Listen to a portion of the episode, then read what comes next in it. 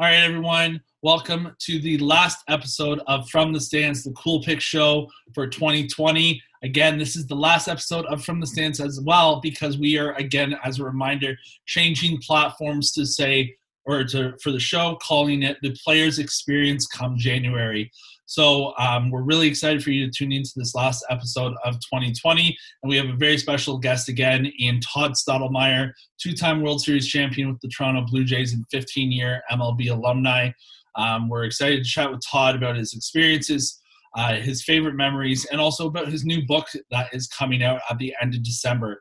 Before we bring Todd on, of course, we'd like to give a shout out to our production team, Jay Salty Photography, for all the production work that they're doing with the show, as well as our sponsors, Hush Blanket and the Great North Apparel. Again, guys, if you want stuff for Christmas and into the new year, just hit up the links in my bio for your discount codes, where you'll be able to get some great gear at a discounted price. Uh, until for further, without further ado, rather, let's get Todd on the show and start talking some baseball and hear how he got the nickname the Yellow Jacket. All right, Todd, the Yellow Jacket Stottlemyre. How are you, sir? I'm great. Uh, honored, man, Ryan. I really appreciate it. I'm humbled and honored to hang out with you. Though. Thank so. you. Hey, man, I'm uh, I'm just blown away you were able to get on the show after the last bit like bit we've been talking. I'm so thrilled that you finally uh, were able to do this. So thank you for taking the time to chat. You got it. So tell me where tell me again where you came up with Yellow Jacket.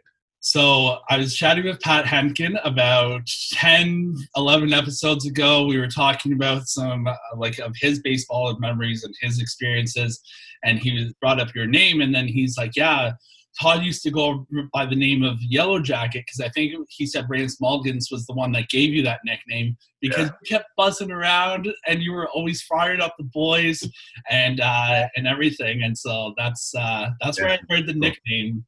Yeah, I can still I can still hear Rance Mulliniks, you know, yelling at me, "Yellow Jacket" now in the clubhouse. So uh, great memory. I appreciate it. So of course, man. Um, so in 1983, you were drafted by the New York Yankees, but declined to sign. You then went on to attend Yakima Valley Community College and then played collegiate ball with the Harwich uh, Mariners, if I said that right.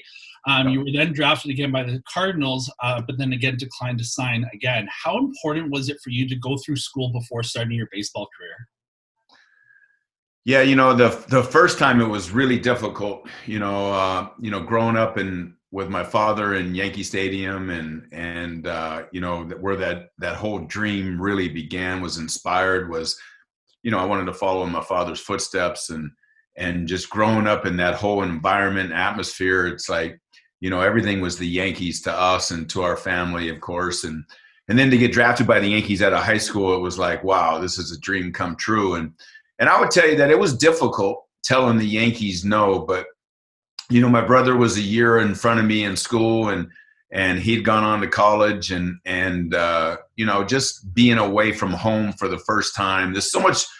I mean, getting the education is really important, but there's also more importance. It's that you know where you're on your own you're trying to figure things out. And and and during that time that that young part of my life is you know i really needed to go through that um and and really needed to go through that stage. My mom was really really pressing me to go to school and and it kind of came down to the last you know few days before i entered into school and it was like i had to make a decision and and the yankees were still pressing me to sign and my dad came to me and he's like, "What are you going to do?" And I said, "I think I'm just going to go to school." And and for me, it was kind of the easy way out. It was like, and and my thought was, school will be great for me. Being on my own will be great for me. Getting an education, and then if I'm really good enough after all of that, then there will there will there will still be the opportunity to pursue the dream. And my thinking was if I'm not good enough, well, then I'll fail early by signing with the Yankees out of high school. So if it's supposed to work out, it'll all work out. And, and it was, for me, it was a great step. I think that, you know, for a lot of, for a lot of high school athletes that, that get the opportunity to either go pro or go into college, it's a tough decision. And I, I don't believe there's one way or a certain decision that says it's right. It, it's really something personal. For me, you know, I was man, I just turned 18. I was young, I was immature, I needed to grow up and and school was a great step for me.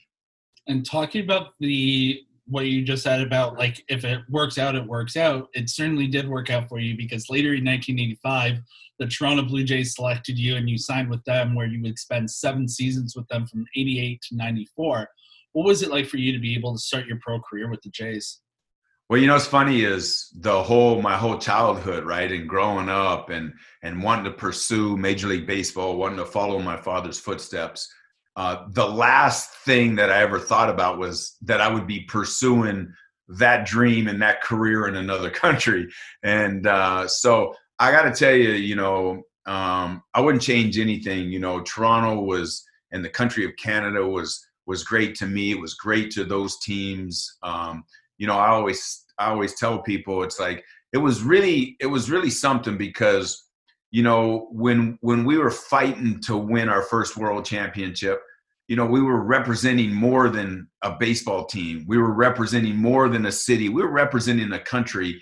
And even though we had people come from from all around the world you know venezuela puerto rico dominican republic the us you had all these people that gathered on a 25 man team that was really pulling the same rope had the same vision and I would tell you that we took pride and ownership in being the team in Canada. So I always say it was kind of like it was a sense of we really felt the heartbeat of being Canadian. And it was, I, I tell you, it was cool. And it was like, it was some of the, it was absolutely hands down playing in Toronto, playing for the Blue Jays, winning world championships um, with the likes of Paul Beeston and Pat Gillick and Cito Gaston and, and an incredible uh, leadership and management team, and then all of the guys.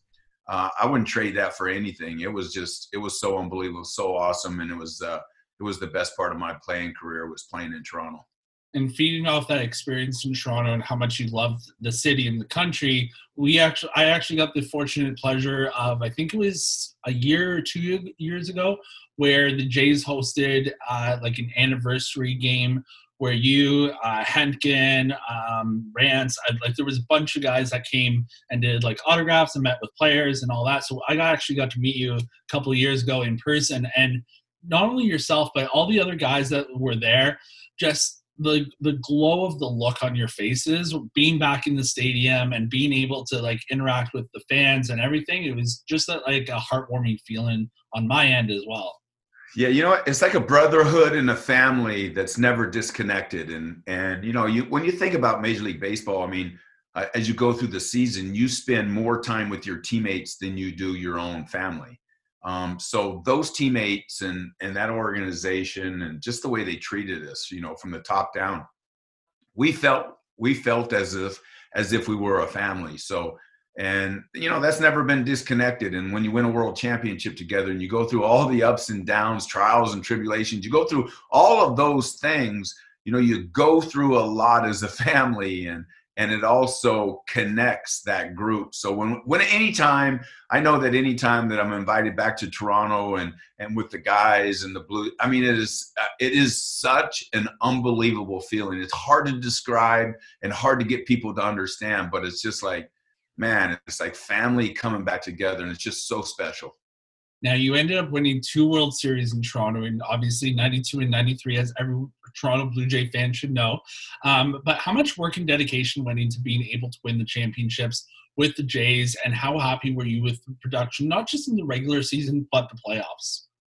Well, even prior to me getting there, you know, and you look back on Toronto's history, 1985, they had a great club, man. 1987 you know, they just missed. Um, my first year was 1988. I think in 89, we went up against the A's, we missed. And 91 was a tough one. You know, we had a great year. We thought we had the right team. We had a great team of guys put together. Um, and, uh, and then we went up against the Minnesota Twins and lost in the first round. And I'll tell you, that was disheartening. So I'll remember, I'll never forget 1992, man. Everyone came back to spring training hungry and, and, um, you know, hungry not to not to win the division, hungry not to win in the playoffs. It was like the hunger was not even to just get to a World Series. We wanted to be world champions.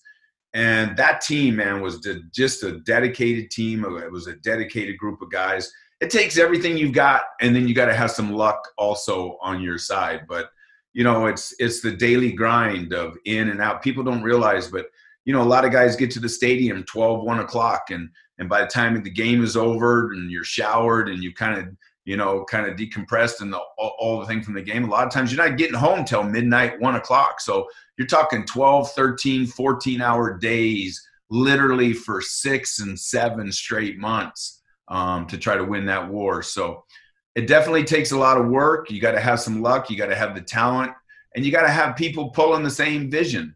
And, and, you know, what was neat is you got a bunch of all-stars on that team and you know and you when you look back to 92 93 and and there was a number of guys that played on those teams that are today in the hall of fame. So you're talking about greatness. Well they were able to those great players one of the things that was unique about them is they were able to check their ego at the door that it was bigger than than just themselves. It was bigger than going four for four. It was about the team winning. And and those teams at seven o'clock i always say 705 they turn the lights on 25 guys from all around the world coming together for one vision. And that's truly what it was. That's incredible. And there's no better way to put it because that's exactly what team bonding is. And, yeah. and that's where you lead to success. Now, talking about famous moments um, that go down in history again, 92 is going to go down in history, 93 for back to back championships with the Blue Jays. I see that smile on your face. I know you know where I'm going with this. Um, in 93, game four against Philadelphia. The, this I feel like this is the most asked question with you, and, and I I had to, I have to ask it. You know, you tried to go from first to third when Roberto Alomar hit a single. There was some hesitation running from second to third, resulting in you getting a tag out, but in the process, you scraped your chin. This led for, I don't know why, but this led for some reason the mayor of Philadelphia, Ed Rendell, to show his displeasure like through the paper or however he did it. What was it like for you to kind of feed off that, feed off that hunger of like wanting to prove him wrong, but also helping the Jays win a World Series and ultimately shut up the mayor of Philly? Yeah, well, you know, look, if we go back, you know, my days in Toronto, you know, as a very, you know, as a very, very emotional player and and um, you know a lot of times i cross the line and and of course you know when the when the mayor of philadelphia challenged me before my game four start um, it's the one time that a starting pitcher goes in and meets with the media the day before he pitches. It's the only time is in a World Series. And and when I got in, I got in with Howie Starkman, and he was the PR director. We got in, and there's media and press everywhere, and they just started firing. Hey, the mayor said this. The mayor said that. The mayor said he could hit you. The mayor said Toronto must be throwing the World Series. How could they be starting you? And being an emotional guy and a young guy, it was like, man, it was all the fuel I needed to respond. And and then I got into it was a you know it became me responding not so much to the media, not to not to so much how am I going to beat the Phillies, how am I going to get the Philly hitters out. It was all about me against the mayor, and all of my emotions came out. And uh, Howie finally, Howard Starkman finally got me out of there, and and but the problem was you know my emotions had been basically triggered and it was all i could think about is how dare this guy and this and that and and by the time i got to the game i got to tell you something. I was emotionally worn out by the time i got to that game. But you know as i'm running from first to second base what's the smart thing? I'm a starting pitcher. I got my jacket on. You know um, i play in the american league. We're not used to going to the plate. You know i haven't i haven't hit since i was a kid. All of these things. So the smart thing is coast into second base, stand there because we got the meat of our order coming up. That, by the way, that is an incredible baseball logic, and that's smart. And of course, I knew all of this. I grew up in the game, but something triggered in me, and something triggered right around second base was the ball went into center field. Lenny Dykstra doesn't have a good arm. He's never going to expect me to go to third. And I'm like, man, I'm going for it. And maybe part of it was the edge of the mayor and the whole deal. But then I, as I rounded second base, I always tell people I was running as hard as I could run, just not very fast. And I realized that as I was approaching third, I was in big trouble. So I just kind of like Superman it. Like I'm just gonna go for it and just reach and dive and and and of course my head first slide was chin first slide and literally hit chin first that was the first body part to touch the ground and all of the pressure and tore my chin up and and literally I was I blacked out for a couple seconds and and uh, and I and I got to remember I remember Cito coming out there. I got to my feet and and I was still a little blurry and dizzy and this and that. He says, "Are you okay?" And I said, "Yeah, I'm good." Um, um, the truth of the matter is I, I wasn't good, but uh, and then I went back out on the mound and and then just ended up pitching one of the worst games I've ever pitched at one of the biggest moments. And because of it, it was probably one of the most incredible learning experiences about me, my thoughts, my emotions, my responses, how to get ready, uh, blocking things out, all of those things. Um, which is why you know Rance Mulliniks called me Yellow Jacket because if you lit me up, man, I was on fire, and it was my hair was on fire, and I was just I was just reacting and going as hard as I could go. But you know, the irony of it is I gave it everything I got. Was it smart? No. Did I still give it everything I had? Of course. You know, it, it, would I if the situation came up again, would I just coast into second and stop there? Of course. uh, but you know, we don't get to replay. We just get to reflect. You know, I don't get to do it over. I just get to reflect and learn and, and get better. But uh, unfortunately, or fortunately, I don't know. People remember it everywhere and and they have a lot of fun with it. And I always have fun with it too because um, you know, it was just one of those things where I was going I was going for it. I was all out. That doesn't make it smart, doesn't make it right and and I always I still say to this day I was still listen, I I beat the throw. I was safe. I just got called out. hey, you know what? Baseball's all about the fun and the experiences that come along with it. If you play just the standard textbook game of base to base plays or something like that, it's going to be a boring game. You got to make things exciting, right? Well, I was a long ways from boring when I pitched because anything could happen in the game I pitched. You know, could have ended up into a brawl. There could a lot of things that can happen, and you know, it's funny you mentioned that. Is I remember one of the umpires. He was the head of the umpires when I. It was after I retired and I went to a spring training game out here in Arizona, and he said, "Todd," he says, "You don't probably don't know this, but I want to tell you something." He says, "When you pitched, he said that all the umpires, we all knew we we got to the stadium a little earlier than a normal game because we knew we had to mentally get ready. This was a huge compliment, by the way. He said, We knew we had to mentally get ready because we knew you were ready to go to war from pitch one and we needed to be on our game. He says, and, he, and here's what he said. He said, You actually made us better. And I kind of laughed with him and I said, Yeah. I said, You guys used to throw me out of games left and right. He says, Well, you forced us to. so, I mean, it was fun. And, and to think and have a guy that's the head of the Umpires Association say, Hey, we had to get ready because we knew you were ready. Uh, I felt good about that because that's kind of how I approached the game. It was like I was going to leave it all on the playing field every time I went out there. So that's yeah. that's fantastic, and yeah, you really have to. Like I play baseball with the Special Olympics. We've been to two national tournaments. We were represented, uh, or we represented Canada at the North American Games just last year. And after a 15 hour bus ride, man, like I get it. You have to get that mentality into the game and, and get ready for it.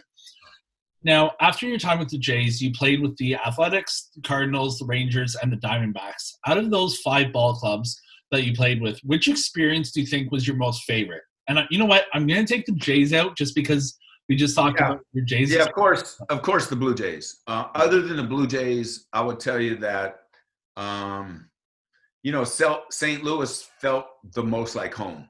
Okay. And it probably felt more like Toronto than any other place. Um, I would tell you it was fun playing with the Cardinals because they had a rich history.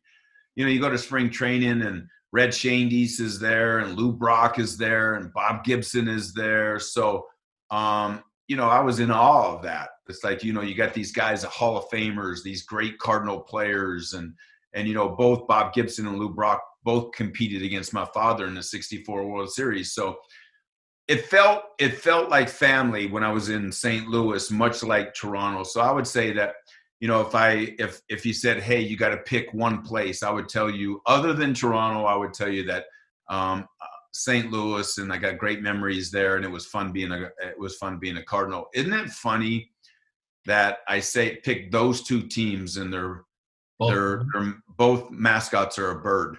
Yep.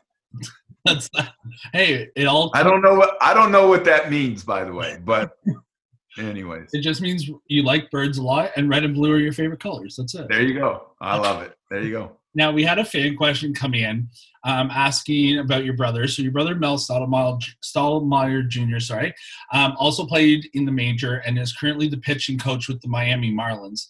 How was it growing up with your brother, both playing in the majors and now seeing him as a coach? Well, you know, unfortunately for him and his playing career, got cut short because of injury. You know, so um, but you know, he pushed me, and and I probably pushed him, and and both of us um, being very close in age. Um, you know, we played on the same high school team, playing same American Legion team. So you know, we were good for one another because we were always pushing one another and and that sort of thing. But I would tell you this, um, because his career was cut short, it was also a great, um, like a great mentor for me. I could reach out to him, I could call him, and what do you think, bro, of this and that or whatever. But he was also a huge cheerleader for my career and and you know he was the older brother and his career got got got cut short so that's not always the easiest thing to do but you know he took it in stride he was always a, a great cheerleader for me and my career and moving through my career and i would tell you now seeing him as a coach um, not just for the marlins but he's coached with the diamondbacks he's coached with the with the mariners and if you really look at he's really created a name for himself to develop young major league pitchers pitchers into stars and and you know he had a closer with Seattle that ended up winning you know the the Rolaids uh, Relief Award and had more saves than anybody in the game. And now he's got these young guys in Miami that have all of this raw talent. But if you you know you take a look at those pitching staff and it's like man. Those guys just keep getting better and better and better. And there's a reason for that. And I believe that my brother Mel Jr is a big part of that reason and guiding them to their greatness. So he's going to do great things down there in Miami. You know, he's got a great manager and Don Mattingly. They got a great owner. That guy's name is Derek Jeter. So it's a group of winners that are coming together to, you know, to develop a major league team. I, I think you'll see big things from the Marlins over the next two, three, four years, and I think my brother will have a lot to do with it. I'm so proud of him because, um, you know, he's really made a name for himself in the game as a coach. And you know he's kind of following in my father's footsteps as far as the coaching career. And you know he's going to do great things. I i keep hoping and praying that he can get to a world championship and and be able to ch- get a chance to to feel that to go through it to experience it. And and to win that ring because at the end of the day you know everyone that puts that uniform on is playing for that ring so i hope he gets his his shot at it yeah definitely and honestly i've been a fan so being a Jays fan, I think you you kind of you can't like the New York Yankees just because they're one of the biggest rivals of the Jays. Right. However, I love Derek Jeter. I, I watched him growing up, um, watched a few Yankee games, saw his playing style, saw how positive of, of, a role model he is outside of the sport. So I think, yeah, like I completely agree. That team's going to go very well or very far over the next few years. And um, yeah, it would be great to see them uh, get a ring and, and have a chance to fight for one as well. Yep, for sure, for sure. Now, as I mentioned at the start of the show, I chatted with Pat Hentgen, and he mentioned the yellow jacket comment. One question I had asked him, we were talking about like mentorship and, and players that kind of helped guide him uh, throughout his playing career. And he mentioned your name. And so, what I want to ask you is that, and one of the favorite aspects that he said that stood out um, to him about you is that you were a gamer because you were always tough, you had everyone's back, and then, of course, you were known as the Yellow Jacket. Um, but since I asked him, what was one of your favorite aspects about Pat? Well, you know, I, I, would mirror it. He was a gamer, man. And, you know, I got a front row seat to watching him come up and then develop, become Cy Young Award winner, you know, the first Cy Young Award winner for Toronto, I believe, in the history. But I, this guy was the real deal, man. He was a big, you know what I loved about Pat Hentgen is he was a big game pitcher, man. And he would, he, you know, he would also tell you, you know, hey, man, you nervous about going and pitching this game? Yeah he would say, "Yeah, I'm nervous, but I'm ready." And I got to tell I, you, you, you can't help but love the way he would compete on the mound. So everything he said about me, I would tell you that it's exactly actually how I felt about him. I'm honored and, and humbled that he would even mention me in in your guys' discussion because you know, he was a better pitcher than I than I ever was, and and he was a big game pitcher. He won he won some huge games uh, for the Blue Jays. He won a lot of games. Um, you know, so uh, when I look back on his career, it's like you know his his his pitching career was better than my pitching career, and he was a better pitcher than I was. So I'm honored and humbled that he had great things to say about me. But I would just tell you that for me, I was in front of him. I was a little bit older. I got there a little bit sooner. So I really got a front row seat to watching him become great because he wasn't a good pitcher. He was a great pitcher. And like you said, it's all about that team bonding, getting to feed off one another, helping each other out on the mound or wherever it is to just get better in the sport, right? You know, we had a cool we had a cool pitching staff. I think about Hentgen and I think about Guzman. I think about the guys, you know, um, you know, Jimmy Keys and and and you know I I think about these guys Dave Stieb, Jack Morris, David Cone, David Wells. I can go on. You know you know all of these guys that would take the ball as a starting pitcher. And, on, and Jack Morris, I mean, on any given day, someone could go out there and throw a shutout. You know, it could be, it could, of course, Jack Morris. You know, you mentioned Jack Morris, Dave, Stieb, Jimmy, of course. But Guzman could go throw a shutout. Hentgen could go throw a shot, a shutout. I could possibly go throw a shutout on any given day, whoever had the ball that day um, had the potential of throwing a shutout. And that's one of the reasons why our clubs were so good, is because our starting pitchers had the capability to stop losing streaks. And Pat Hentgen was uh, was a big reason why you know we did so well because he could stop a losing streak and start a winning streak uh, literally by taking the ball, going out there and giving us nine great innings. So that's remarkable. And you know what? While so I'm a '90s baby, so I was only two and three years old when the when you guys won the World Series. But just being able to go back and watch some of the footage and the old style clips and see the gameplay, it's truly remarkable. Again, that team bonding and like you said, just being able to go out there, get the job done, and potentially throw those shutouts um, without any questions. Yeah, yeah, for sure. Now, you retired from playing the game in 2002. How was it for you to be able to leave the game on your own terms after a tremendous 15 year career and two World Series championships? Well, probably easier for me than most guys because I was truly done. Um, injuries had had crept up on me. You know, my shoulder was shot, my elbow was shot, my hip was shot. Um, you know, physically, I knew I was done. And there's something about something about knowing personally when you're done. The problem I think with most guys is maybe they don't get offered a contract and that's it. They still feel like they can compete. And the transition is hard. It was easier for me because I knew I'd left it all on the field. I knew I didn't have anything left in the tank uh, for me to give. So it was an easier walk away for me. And and the other thing too is, you know, growing up in the game and then playing the game, my whole life was Major League Baseball. It was either my father playing, coaching, or me playing. So you know, when I was done, I welcomed the break and I thought, man, I'll take a year off and travel and have a summer vacation, spend time with my family, and, and just try to kick back on this. So I would tell you that I believe that my transition was probably easier than most guys. Okay. Yeah, because the thing is, is that there's so many, especially nowadays, there's so many injuries that like you you have to deal with you you alluded to it with mel jr and how his career was cut short and you never know like tomorrow is never promised so you have right. to fight and do what you have to do now to try and prepare for the next day um, so it, it's on one hand it's it's easier but uh, on the other hand it's never easy going from the pitching man spending the time with the guys to to spend the time at home, right? You know what's crazy? I was 34 at the time, so my career was cut short, but I still got the 15 years in. You know, so you look at 15 years, you say, man, that's a long time for a pitcher. I was only 34 years old. I was in the middle of my prime. I was pitching as good as I've ever pitched, and then injury finally took me out. So, you know, some guys, you know, get the blessing of keeping their bodies together and pitching to 38, 39, 40 and above um, other guys, you know, like my brother, he was in his 20s. Uh, for me, I was 34. So uh, for my father, he was 32 years old and his career was cut short. So uh, injuries have have its way, and and when you play a sport and it puts all the demands on your body to compete at the highest level, uh, one of the things that are going to pop up sometimes is injuries, and some of those injuries um, are severe enough to end careers. So knowing that, you know, as I always tell people, I go, listen, this is a short window. You don't know how long it's going to come. And and in life, you made a you you you said it perfectly. In life, we don't know. We're not guaranteed tomorrow.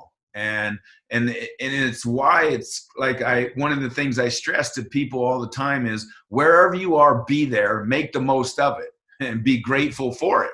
Make the most of it, be grateful for it, because we don't have any idea what tomorrow looks like.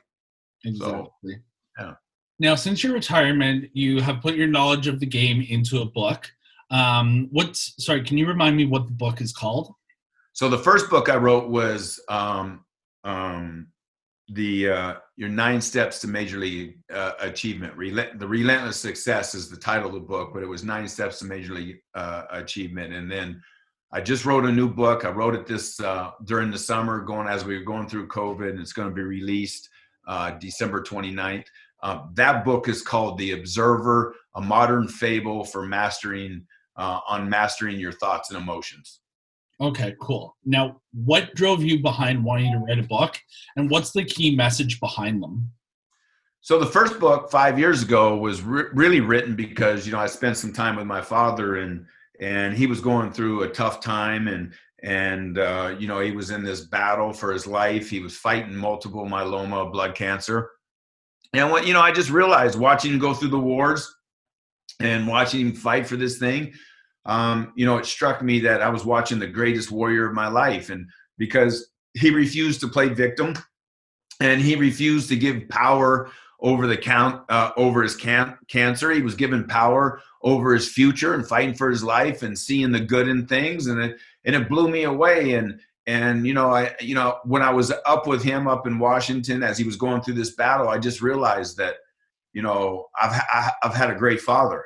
And, and and he's been a father and a coach and a best friend and a mentor and he's been all of these things for my life and and everything all his lessons and all his mentorship was on me trying to become the best version of myself. And then also not only that, but being around some of the greats, you know, Cito Gaston and Tony La Russa and and and then all of the guys that I played with and and the guys on those championships to learn from each and every one of them to have a front row seat to all of their great greatness you learn so many things but as you learn you know you apply it so that you can get better but what I realized when I was with my father was I was like, man, I, I've never I've never shared lessons that I got from some of these greats with other people to help them have greatness. And I just at that moment I was like, man, I'm going to write a book and I'm going to write a book on where I was struggling and the people around me that helped me, you know, get back on my feet and then help me get to the next step. And I decided to write Relentless Success uh, five years ago. Um, after I wrote the book, I still had this book burning in me um, called The Observer. And and the reason that I, I recently just wrote this book and it comes out December 29th, it's like it's like I'm so proud of it. And I put my heart and soul into it because it was really my life. And and and it's a you know it's a story with characters, uh, but those characters go through some of my real life events. And you know, we were talking about the 93 World Series earlier, and it was kind of it was kind of you know what led me to writing this book all these you know 20 something years later you know it's like um, called the observers because you know after the 93 world series uh, you know i got back home to florida and i just remember looking in the mirror and, and what you know if you looked at me from the outside here i am. I lived out my childhood dream. Uh, i just became a back-to-back world champion in toronto. I'm making millions of dollars. It looks like man this guy's got it all. And that's how it looked from the outside. But the problem is, when I stared in the mirror, I didn't like the guy looking back at me. And matter of fact, I hated the guy looking back at me because the guy looking back at me had given my little brother a bone marrow transplant um, 12 years earlier, put my little brother into a coma, and then eventually took his life. So when I looked at me, I didn't like what I seen. Matter of fact, I couldn't stand myself. And because when I was 15 and my little brother was 11, you know, I gave him a bone marrow transplant. That transplant ultimately put him into a coma and then took his life. So when I left that hospital after he'd taken his last breath, of course I was sad and and it was horrible. You know, my mother and father had to bury their 11 year old son. and and and my 11 year old brother. Well, I was 15 at the time, and and I left with hate. I hated the world because my little brother had just gotten taken away from me. But I also felt guilty. I was like, if it wasn't for my marrow, maybe he would be alive today. So I looked at myself as the guy that had something to do with him dying. I felt like the murderer of my little brother because it was my marrow. And I lived with that for 12 years. And it was finally, and, and, and I never healed it. And I, I just, and every time I got into a situation where I couldn't control something, the hate and guilt, all of that emotion would rise to the surface. And what it would do, it would ruin the mastery of the moment. I would destroy it. Sometimes it would be into a fight on a baseball field. Sometimes I would lose my mind. Sometimes it was off the field, sometimes on the field. But when I got home in 1993, here's what I realized. I said, man, I'm a better pitcher than I'm showing. I didn't like the way I was performing on the field. I said, man, I know I'm better than this. But there was another problem. I didn't like the way I was performing in life. So I realized at that time, I was like, man, I need help. And I reached out to a guy by the name of Harvey Dorfman. He was the mindset guru of Major League Baseball. And I called him. I said, Harvey, I said, this is Todd Stottlemyre. And he goes, man, I've been waiting on your call. I didn't even know Harvey knew who I was. And I said, man, I, said, Harvey, I need help. He goes, I know. So we booked an appointment. I, I, I literally uh, drove across the state. We spent 12 hours in a hotel room together. And I'll never forget it in the first hour. He asked me an important question. He says, Todd, he says, would you do it again? I said, man, do what? He said, would you give a bone marrow transplant to your little brother again? Man, I just broke down. I lost it. And I said, man, Harvey, I do it every minute. I, I do it every hour. I do it every day. I do it. I do it over and over and I do it as many times. He says, Well, didn't you already do it? I said, Yeah. He said, Did you do everything you could do? I said, Yeah, Harvey, I did everything I could do. He said, Todd, you didn't kill your little brother. You need to let it go. You've already done everything you could have possibly done. And he said to me, Let it go and forgive yourself. You're not the reason. And I got to tell you something. He gave me permission to forgive myself something I wasn't willing to do at 15, 16, 17, 22, 25, 20. I wasn't willing to. I carried it with me. So I was living in the prison of my own unforgiveness. And when he said, let it go, it was the most freeing thing in the world.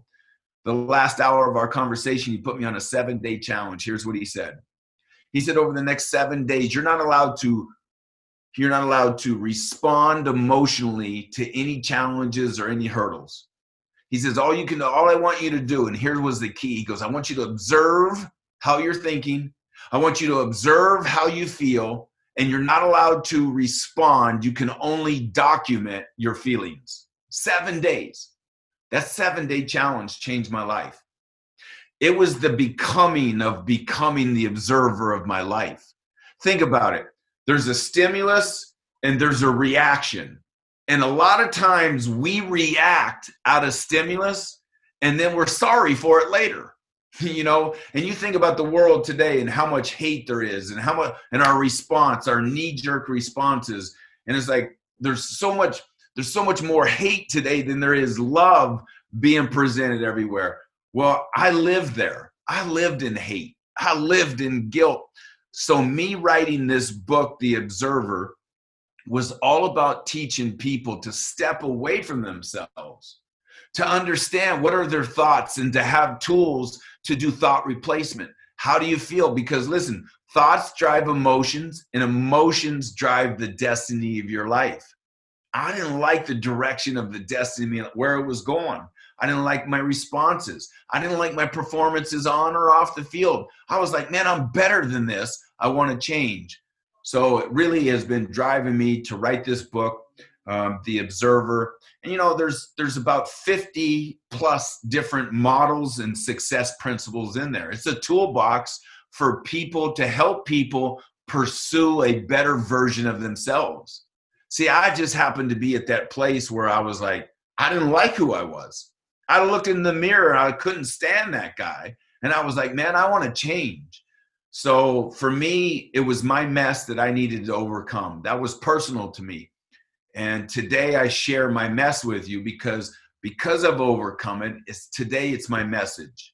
And my message is, you know, it's like listen, if you're hanging on to something, you got to let it go. Because if you're hanging on to it, um, some a past circumstance, a current circumstance, if you're hanging on to some someone you need to forgive, or if you're hanging on to somebody, maybe that's somebody you need to forgive is yourself. You're living in a prison that you built. And and what it really means is you're destroying the best version of yourself in the present moment. That was me. And then there's all the high performance, the things that I got from Pat Hentgen, the things I got from Cito Gaston, the things I got from those championship teams, all the lessons I got from my father. They're all in principles weaved inside this story to help people pursue their potential. And it's kind of the, you know, I'm 55 today. Guess what I'm doing? I'm, I'm pushing. I'm pushing the envelope every day trying to just get a little bit better so I can literally push my potential up the mountain. That's it. That's the observer. I'm so proud of this book, Ryan, like never before. It, it, there's a lot of truth to the story, even though you know it's a story, and and and and there's the real principles, real models inside this book, and and I just put everything I could into, and it was it was really me uh, through other characters in the book sharing some life story to try to help people out, to try to help people pursue their potential. Well, I know, Todd, I'm excited to get it when it comes out. Um, I think it's very important, especially like you touched on in today's day and age and today's world with everything that is happening, that you need to share your story and you need to share how to like forgive yourself and forgive others for for those barriers otherwise it's not going to be a barrier that you can hop over at any point in your life so i think i thank you for sharing that message and um, and uh, for everyone that's watching, make sure December 29th, The Observer by Todd Stottlemyre. Go get it. Go get it wherever you shop your books.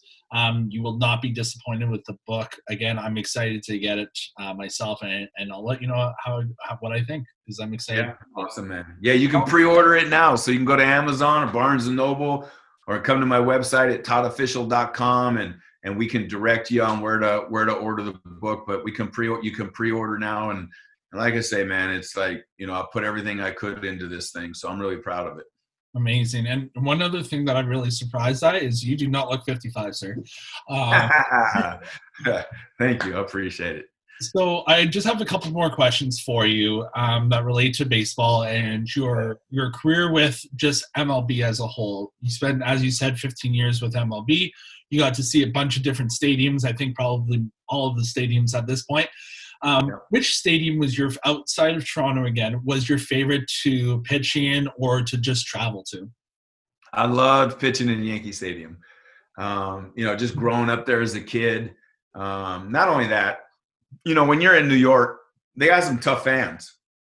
So it's like uh, they're going to be tough on you. You know, you coming in there as an opposing player, and and I loved it. I loved the feeling of of feeling like the underdog, but uh, I also feeling like the underdog. But at the same time, it was like you know all those memories of growing up. You know, Yankee Stadium was my playground, so competing against the Yankees, being out there on that mound in Yankee Stadium. I mean, I just I cherished it. I loved being out there. And it's a wholesome feeling, like you said, with your dad and your brother and everything. For just sure. able to full circle yep. and, and bring it yeah, up. For sure. For sure. Now, everyone is going to have different um, advice or different what i like to call in this segment words of wisdom that they want to share with other individuals whether it's the next generation of athlete getting into sport or someone that wants to further their career. What kind of words of wisdom would you want to share with those next generation of athletes? Yeah so i think the first thing is is just remember everything's hard you know and and uh, everything worthwhile is uphill. It's going to be an uphill battle and what you do daily counts. And it's like you know it's like it's the things we do every single day. It's that consistency and consistency is the mother of mastery. Just understand play the long game. You know there's no there's no hacks to playing major league baseball. There's no like a baseball hack or a shortcut. Man you got to go or any sport or or to to represent any kind of greatness in your life play the long game uh, what you do daily every single every every time what you do daily counts and just understand everything's hard you know i always say you got to pick your pain you see you know um, for me the dream was real so me not um, making it to Major League Baseball would have been painful. But guess what? To make it to Major League Baseball, the dedication, the discipline, everything you had to go to was also painful. I had to pick my pain. I tell people all the time listen, um, being poor and not having enough money at the end of the month, that's painful. Well, to be financially free, I want you to know something. In order to get there, it's going to be painful. I tell people if you're married, divorce is painful, marriage is painful. You see, at the end of the day, you know, being overweight, out of shape, and bad health, painful. Getting in great shape, that's going to be painful. At the end of the day, what I would tell the young people is you're going to have to pick your pain. But if you think that there's not going to be pain, there's not going to be challenge, there's not going to be some suffering, there's not going to be some setback, man, you're not living in the real world. And I and then the last piece of this that I would say is go fail every day. Because the failures are the teachers of what you need to do to get better in order to have the success that you desire. Go fail your face off. Incredible. Well, Todd, thank you so much for sharing your experiences, sharing Absolutely. your favorite moments. Uh, again, guys, The Observer comes out December 29th. You can pre order it now. Get the book. You won't be disappointed. And Todd, thank you again for taking the time to be on the show. I really appreciate it. Man, I appreciate it. I'm humble and honored. Thanks for reaching out to me and your persistence. And uh, you know, I'm glad I, I got the uh, got the opportunity to share with you today. So thank you, sir. Awesome. All right. Until next time, take care. All right, guys. That was 15 time, 15 year MLB alumni Todd Stottlemyre, two time World Series champs with the Toronto Blue Jays. Thank you again to Todd for taking the time to be on the show. And to everyone, uh, that does it for 2020. It was a wild ride this year, and we look forward to having you tune in to more episodes in 2021. Have a great holiday, stay safe, and we look forward to seeing you uh, in a few weeks in 2021.